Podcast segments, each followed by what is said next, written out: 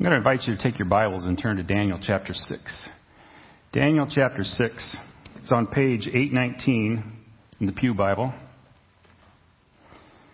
Uh, we're going to be looking at the account of uh, Daniel when he was um, thrown into the lion's den today.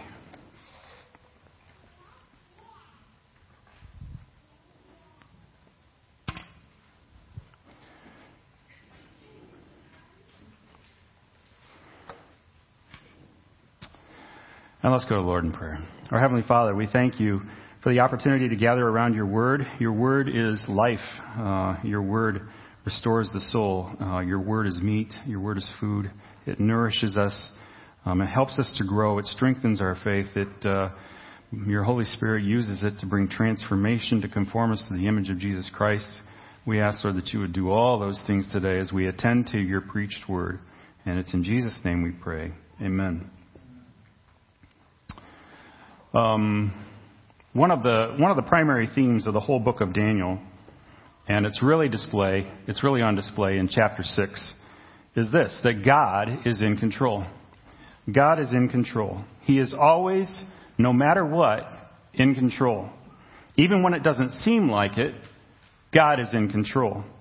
Even when it seems like someone else is running the show, God is in control.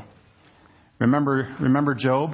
Uh, Satan hammered Job, but God was the one that set the boundaries. That he, he's the one that established the boundaries. Remember Joseph. Thirteen years he was separated from his family in a foreign land. Uh, most of that time in slavery or in prison. Was God in control in that situation? Well, Joseph's own words to his brothers were this You planned evil against me. God planned it for good to bring about the present result, the survival of many people. God is in control even when it seems his followers are at the mercy of others. That's the theme of Daniel 6 that we're going to look at today. God's control and our response to the fact that God is in control. So we're going to work through this account and highlight some points along the way. But let me just give you a brief introduction to the person of Daniel, to the, to the man himself, to the prophet. And some of you know this already, but Daniel Daniel grew up in Judah, likely in Jerusalem itself. Um, the exile began when he was a young man, maybe even a teenager. So when he was a young man, Babylon invaded Judah, and Daniel and several others were captured and were taken far away into, a foreign country, into the foreign country of Babylon. And there, Daniel and some of his companions were trained and educated for three years to serve the foreign king uh, the king who had uh, removed them from their homeland, Nebuchadnezzar. And through the decades now, Daniel has served at least a couple different Babylonian kings. And in fact, he's outlasted the Babylonians in the land of Babylon.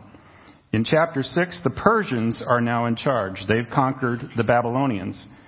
And Daniel here is a much older man, uh, probably in his 80s at least at this point and he is in the service of King Darius, King Darius of the Persians.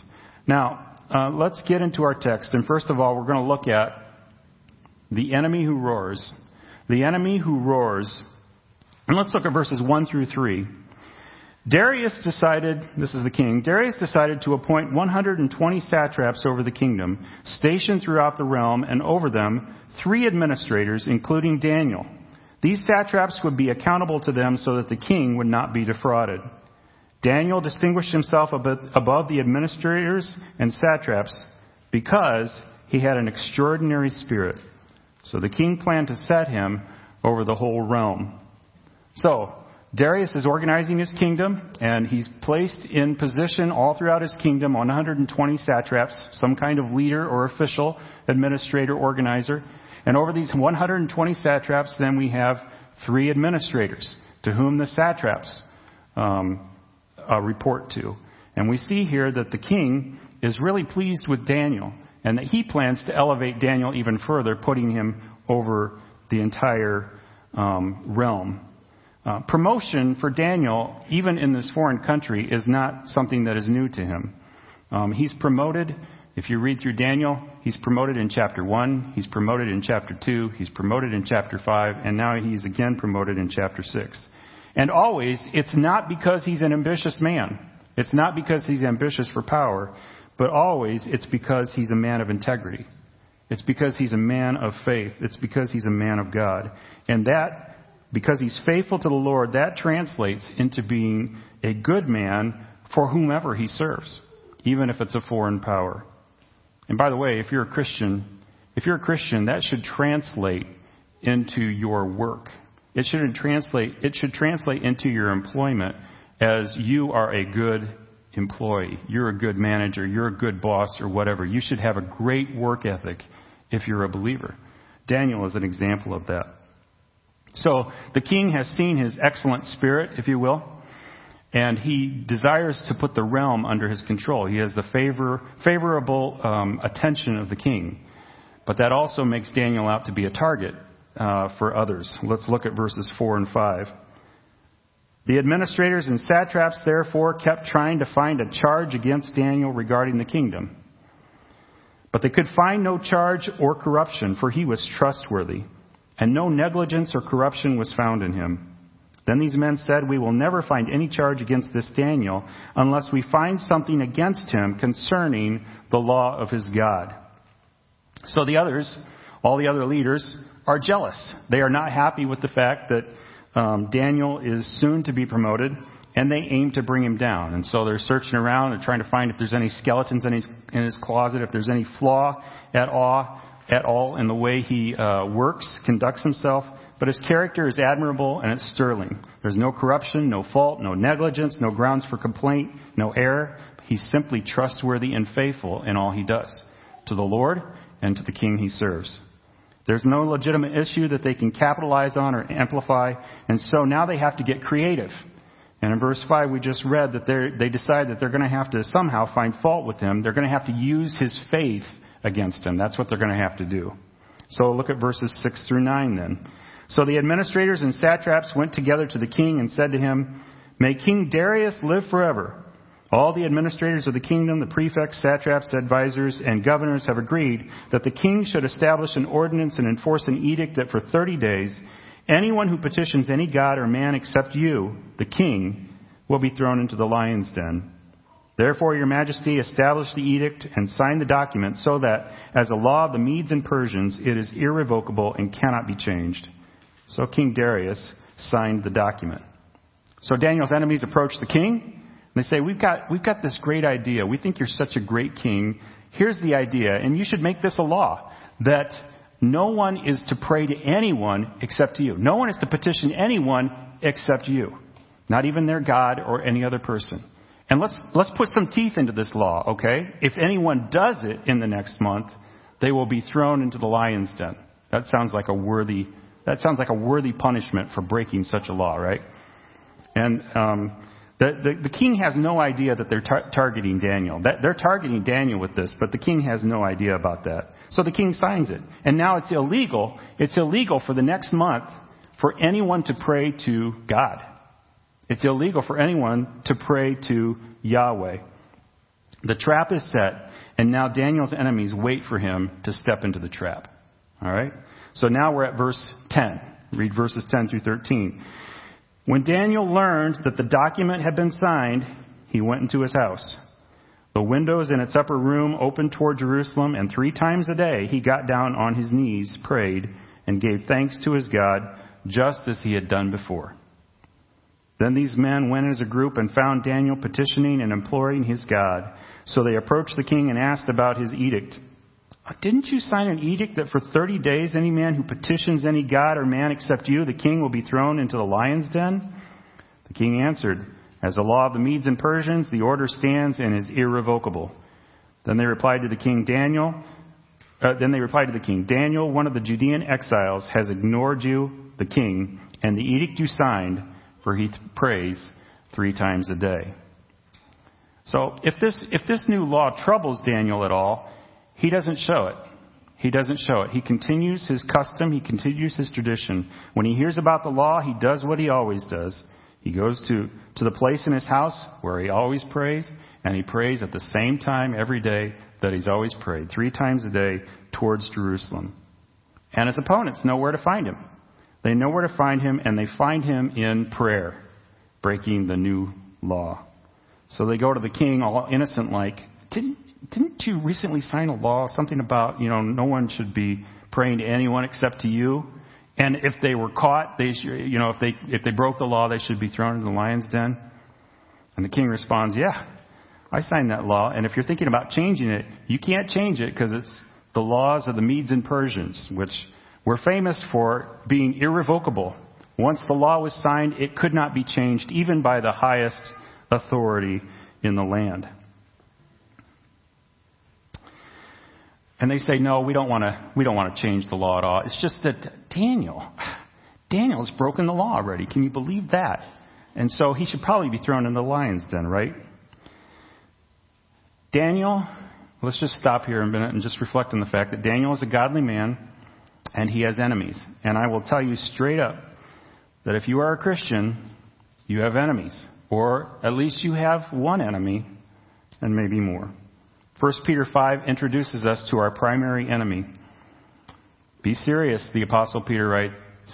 Be alert. Your adversary, the devil, is prowling around like a roaring lion, looking for anyone he can devour. Resist him and be firm in the faith, knowing that the same sufferings are being experienced by your fellow believers throughout the whole world. In light of our current study in Daniel 6, it's appropriate that our, our primary enemy, the devil, is portrayed here as a roaring lion. The Christian life is not a bed of roses. Not yet. Um, God, Jesus didn't promise us a rose garden in this life. In the next life, unless you hate roses, then there, there won't be roses there. But, uh, but the Christian life, the Christian life is a battle. It, it's not a beach. The Christian life is a battle because we have an enemy, an enemy who is prowling around like a roaring lion, seeking who, can, who can devour, to trip us up, to make us suffer, or what have you. And you know that enemies, you know that other enemies of Christians are roaring all around the world. We bring to you periodically prayer updates about um, persecution around the world, persecuting believers because, specifically because of their faith in Christ. And even in our own country now, some churches are fighting in the courts for, the, for employment freedom. And Christian business people are having to close up shop or pay exorbitant judgments for their unwillingness to participate in sin. The enemy roars. The enemy roars. And Daniel in this section is a, is a good example for us. His character stands out. His character stands out. And the only way his enemies could make life rough for him was by using his faithfulness to God against him. And Daniel remains faithful. Even though his enemies have made worship of, God, of his God illegal, he will continue to worship. You may recall that in the book of Daniel, there's a story of Shadrach, Meshach, and Abednego.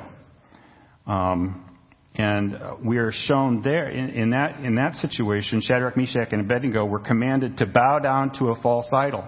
They were commanded to bow down to a false idol, and they refused to do so, and they were punished for not doing so. There we see how God's faithful people refuse to worship other gods. In Daniel's case, we see how God's faithful people refuse to abstain from the true worship of the true God. Daniel is not deterred by the enemy who roars.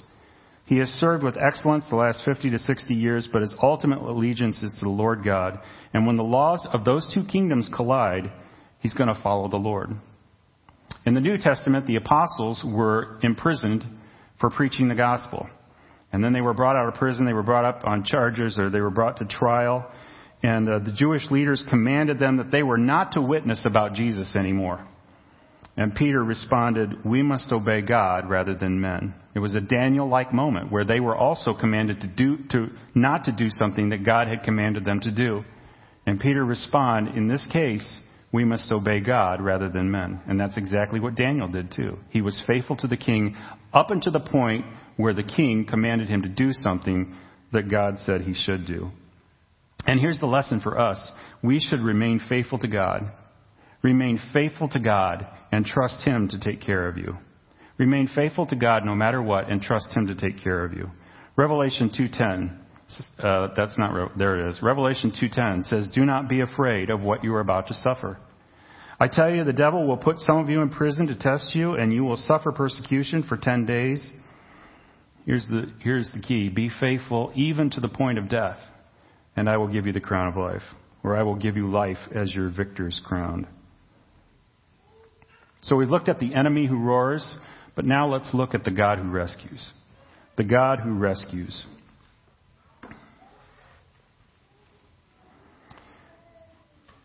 And as we look at the God who rescues, first of all, note the king's failure.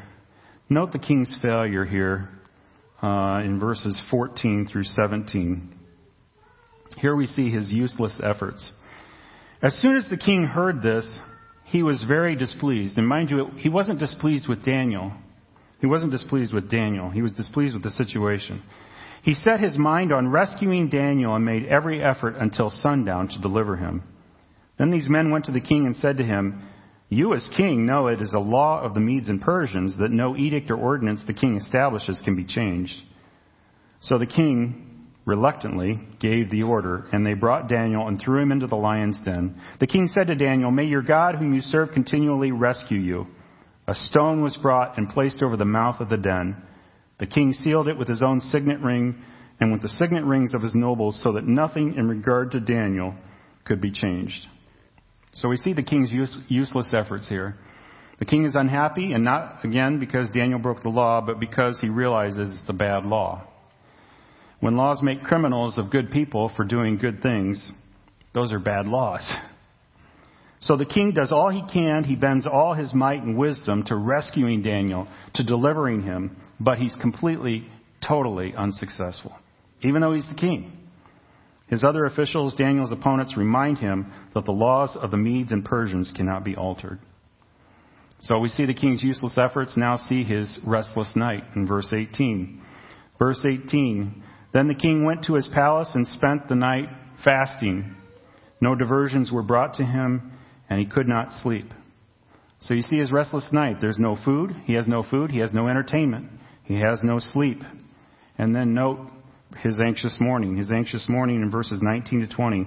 At the first light, at the first light of dawn, the king got up and hurried to the lion's den. When he reached the den, he cried out in anguish to Daniel, Daniel, servant of the living God, the king said, has your God, whom you serve continually, there's a great description, whom you serve continually, been able to rescue you from the lions? So we see the king's utter failure in, being in being able to deliver Daniel. His useless efforts, his restless night, his anxious morning, all of his efforts, all of his anxiety, all of his restlessness, all of his fasting, what can it accomplish? What can it accomplish? So now let's take a look at God's power. Let's take a look at God's power. In verse 21, we hear Daniel's voice. Then Daniel spoke with the king. May the king live forever. It sounds like Daniel's going to live forever too if he survived the night with the lions. May the king live forever. In verse 22, we learn of Daniel's protection. Excuse me, we're not ready for. Uh, Andy, can you take me back, please, to uh, let her be God's power? Verse 22. My God sent his angel and shut the lions' mouths. They haven't hurt me, for I was found innocent before him. Also, I have not committed a crime against you, my king. So the Lord sent an angel in order to shut the mouths of the lions. Um, it looks like Daniel had a better night than what the king did, right? Um, it also looks like that the king wasn't the only one fasting that night. It looks like the, the lions were also fasting. In verse 23, then, we see how total Daniel's protection was.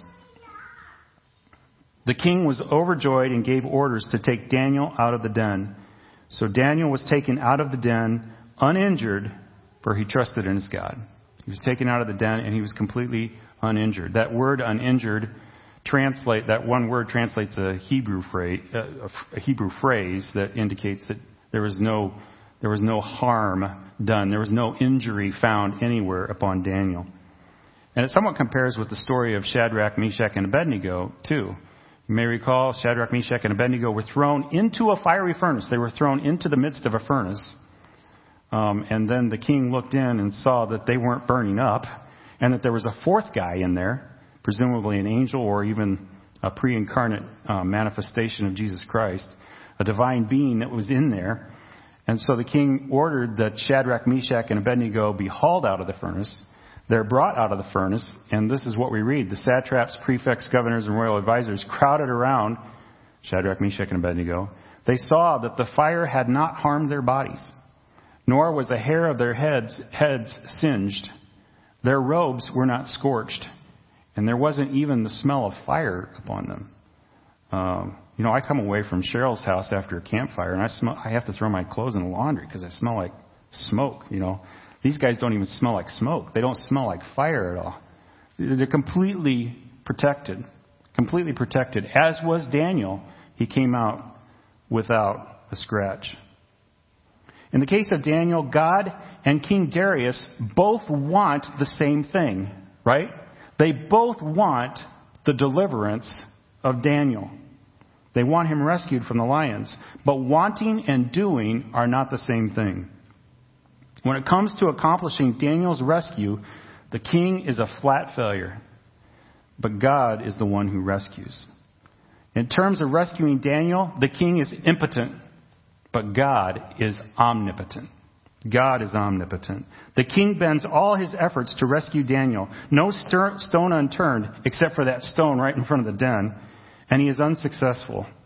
He finally gives up and expresses a tepid hope in the only person who can, and that's God.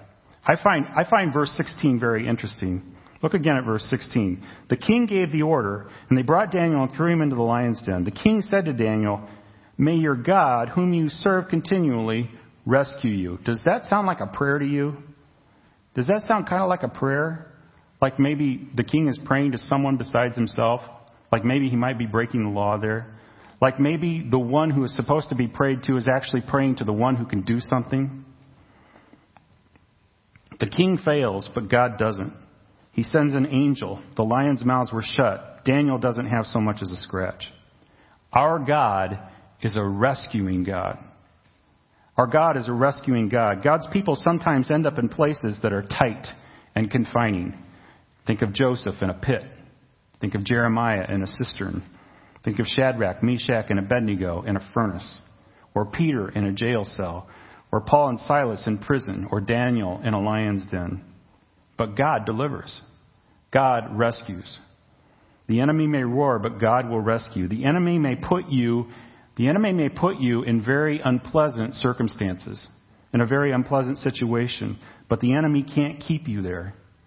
God rescues. You may be there for a while, but he will deliver you. Look at what Paul says about attacks made on him. He says, Alexander the metal worker did me a great deal of harm. The Lord will repay him for what he has done. You too should be on your guard against Alexander because he strongly opposed our message, the gospel. At my first defense, no one came to my support, but everyone deserted me. May it not be held against them. But the Lord stood at my side and gave me strength, so that through me the message might be fully proclaimed and all the Gentiles might hear it. And I was delivered from the lion's mouth. I was delivered from the lion's mouth, and the Lord will rescue me from every evil attack and will bring me safely to his heavenly kingdom. Now, I don't know if you know anything about the life of the Apostle Paul, but when he says the Lord will rescue me from every evil attack, there are many evil attacks that the Apostle Paul went through. And they're recounted, for instance, in 2 Corinthians chapter 11. Um, the, the, the Apostle Paul lived a life of suffering on behalf of the gospel and the Lord rescued him from everyone. To him be glory forever and ever. Amen. We sing the song, Amazing Grace, through many dangers, toils, and snares I have already come. Tis grace hath brought me safe thus far, and grace will lead me home. So we have the enemy who roars, the God who rescues, and finally the God who reverses. The God who reverses situations, the God who reverses unpleasant circumstances or unjust circumstances. Look at verses 24 through 28. The king then gave the command, and those men who had maliciously accused Daniel were brought and thrown into the lion's den. They, their children, and their wives. They had not reached the bottom of the den before the lions overpowered them and crushed all their bones. So make no mistake, the lions were hungry. The lions were hungry. It's not that the lions weren't hungry, and that's why Daniel survived the night. Verse 25. Then King Darius wrote to those of every people, nation, and language who live in all the earth May your prosperity abound. I issue a decree that in all my royal dominion, people must tremble in fear before the God of Daniel. For he is the living God, and he endures forever. His kingdom will never be destroyed, and his dominion has no end. He rescues and delivers. He performs signs and wonders in the heavens and on the earth, for he has rescued Daniel from the power of the lions. So Daniel prospered during the reign of Darius and the reign of Cyrus the Persian. God is a God of reversals. God effects at least three reversals here in this last passage. First of all, in the case of those of Daniel's enemies, in the case of those jealous leaders, what happened? The power hungry became a power lunch. The power hungry became a power lunch. Daniel's enemies who wanted Daniel eaten by the lions were themselves tossed into the lion's den. Second reversal, in the case of the king, the object of worship himself becomes a worshiper. The object of worship became a worshiper. King Darius issued a decree that all must now fear the God of Daniel. The chapter begins with a law that, um, an edict that you can only pray to the king. That's how the chapter begins, and the chapter ends then with a decree to reverence God. And the third reversal is in the case of Daniel. Daniel prospers, verse 28. So Daniel prospered during the reign of Darius and the reign of Cyrus the Persian. He went from the lion's den to back to his position, and now he prospers. He, he flourishes. He thrives. God makes everything right. God makes everything right. God is a God of justice. Daniel's punishment was supposedly irrevocable. A law of the Medes and Persians. It couldn't be altered. The stone had been sealed with the ring of the king and the ring of the rings of the nobles. And yet God reversed that punishment. God reversed that punishment. That punishment, that irrevocable, unchangeable judgment became the doom of Daniel's accusers. They set the trap and they fell into it, much as Proverbs 26:27 says, "The one who digs a pit will fall into it, and whoever rolls a stone, it will come back on him." Or Proverbs 28:10, "Whoever leads the upright along an evil path will fall into their own trap, but the blameless will receive a good inheritance." We can't meditate too often on verses like these. God is just. Ultimately, justice and punishment will land where it should land. Sometimes it may look like bad people are prospering and triumphing, while good people are trampled and punished and framed and portrayed as immoral or as haters or as bigots or as extremists. But a day of reckoning is coming, and God's judgment is exact. Daniel weathered the trial and afterwards he prospered. And so will it be for all Christians who follow Jesus Christ. Jesus, remember Jesus' words at the end of uh, John 16. In this world you will have trouble, but take heart, I have overcome the world. I have overcome the world. First Peter, yeah, First Peter chapter 1. God has given us new birth. God has given, if you're a believer, God has given to you a new birth into a living hope through the resurrection of Jesus Christ from the dead and into an inheritance that can never pay, uh, perish, spoil, or fade. This inheritance is kept in heaven for you. This is your future. An inheritance is kept in heaven for you that cannot be diminished. Who through faith, you who through faith are shielded by God's power until the coming of the salvation that is ready to be revealed in the last time. In all this you greatly rejoice, though now, for a little while, you may have had to suffer grief in all kinds of trials. That's your future, believer. A reversal is coming. You will receive your inheritance in Jesus Christ. Romans 8:18 For I consider that the sufferings of this present time are not worth comparing with the glory that is to be, that is to be revealed to us. I consider that the sufferings of this present time, Paul says, are not worth comparing with the glory that is to come. Now, first of all, let's talk about the Apostle Paul. Apostle Paul was a man of great suffering, and he said that all these sufferings, all these things that he experienced, as they're detailed, for instance, in 2 Corinthians 11, all these things he experienced, they're not even worth comparing with the inheritance, with the glory that is to come. And that applies to you and me as well. It applies to you, believer. Whatever trials or difficulties you may be going through right now, they may seem big right now. And they may be big, but ultimately, in comparison to what awaits you, they're nothing. They're nothing. They're small. They're not even comparable. God is a God of reversals. And if you're a Christian, when life is difficult, you nevertheless always have hope with God. He knows your situation, and He is able to rescue, and He will rescue you in His perfect timing. And your future is incredibly bright. And remember again Daniel's conduct throughout this great struggle over him. He was always faithful to God. We talked about how God is always in control, and Daniel was always faithful to God. Same truth should apply to us. God is always in control. We know that's true. We should always be faithful to the Lord. The king described Daniel twice as one who continually served God. For instance, in verse 16, may your God, whom you serve continually, may that be said of each one of us. There's a conflict between two kingdoms in this chapter Darius' kingdom and realm, and God's kingdom and realm. We, as believers, are governed by the laws of this land, but we are also governed by God's laws. And when the two conflict, we must follow Peter and follow Daniel. We must obey, obey God rather than men. In closing, I want to just point out one other thing. This event in Daniel's life is a picture of what was to come in Jesus Christ. In theological terms, Daniel is a type of Christ. Daniel is a type of Christ. And let me, let me just show you how, the comparison. Both were framed. Daniel and Jesus were both framed. Daniel was framed by Persian officials. Jesus was framed by Jewish officials. Both were arrested when they were praying. Daniel in his home, Jesus in the Garden of Gethsemane. Uh, both had the people in charge of their fate working for their release, but ultimately failing. Darius failed in the case of Daniel. Pilate failed. He was working for Jesus' release, but he ultimately failed as well. Both were handed over to be executed, and both survived, but with a difference. With a difference. Daniel emerges without harm and without a scratch. Jesus dies and is pierced, but then he is raised from the dead.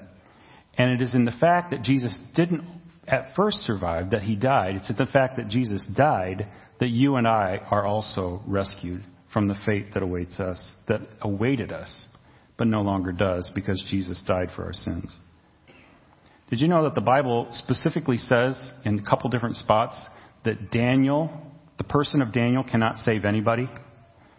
He cannot be your Savior. For instance, in Ezekiel chapter 14, if I send a plague into that land and pour out my wrath on it through bloodshed, killing its people and their animals, as surely as I live, declares the sovereign Lord, even if Noah, Daniel, and Job were in it, they could save neither son nor daughter. They would save only themselves by their righteousness. As righteous as Noah and Job and Daniel were, they can't save anyone, but Jesus can. And he did so by his death. In his death, you have been potentially rescued from sin, rescued from death, rescued from hell, rescued from everlasting misery, and rescued from the lion that is prowling around that is seeking to devour you. Your eternal futures, uh, your eternal fortunes and destination have been potentially, eternally reversed in Jesus Christ. And I say the word potentially because it all rests on whether you have put your faith in Jesus Christ or not. It all rests on whether you trust in the Lord Jesus for your salvation. As Paul once told a man who asked him how to be saved, he said, How can I be saved? Paul responded, Believe on the Lord Jesus Christ, and you will be saved. And that's the same for you. Whoever calls on the name of the Lord will be saved. If you don't know Jesus Christ as your Lord and Savior, call upon the name of the Lord Jesus. Trust in Him, believe on Him, and you will be saved. And your eternal future will be reversed. It will be changed. It will be transformed into something grand and glorious. Let's pray together. Our Heavenly Father, we thank you for your word. We thank you for the, the account of Daniel um, in the lion's den. Uh, get, paints a realistic picture for us as believers. Not that we'll be thrown to lions, per se, but that we have uh, an enemy. Um, we have an enemy in this world and that we should always be vigilant and on guard. But praise the Lord, we have a God who rescues, a God who protects, a God who reverses circumstances and situations, and we have a sure hope because of what Jesus Christ has done on the cross. Help us to walk and rest and live in that confidence that you are in control. And it's in Jesus' name we pray. Amen.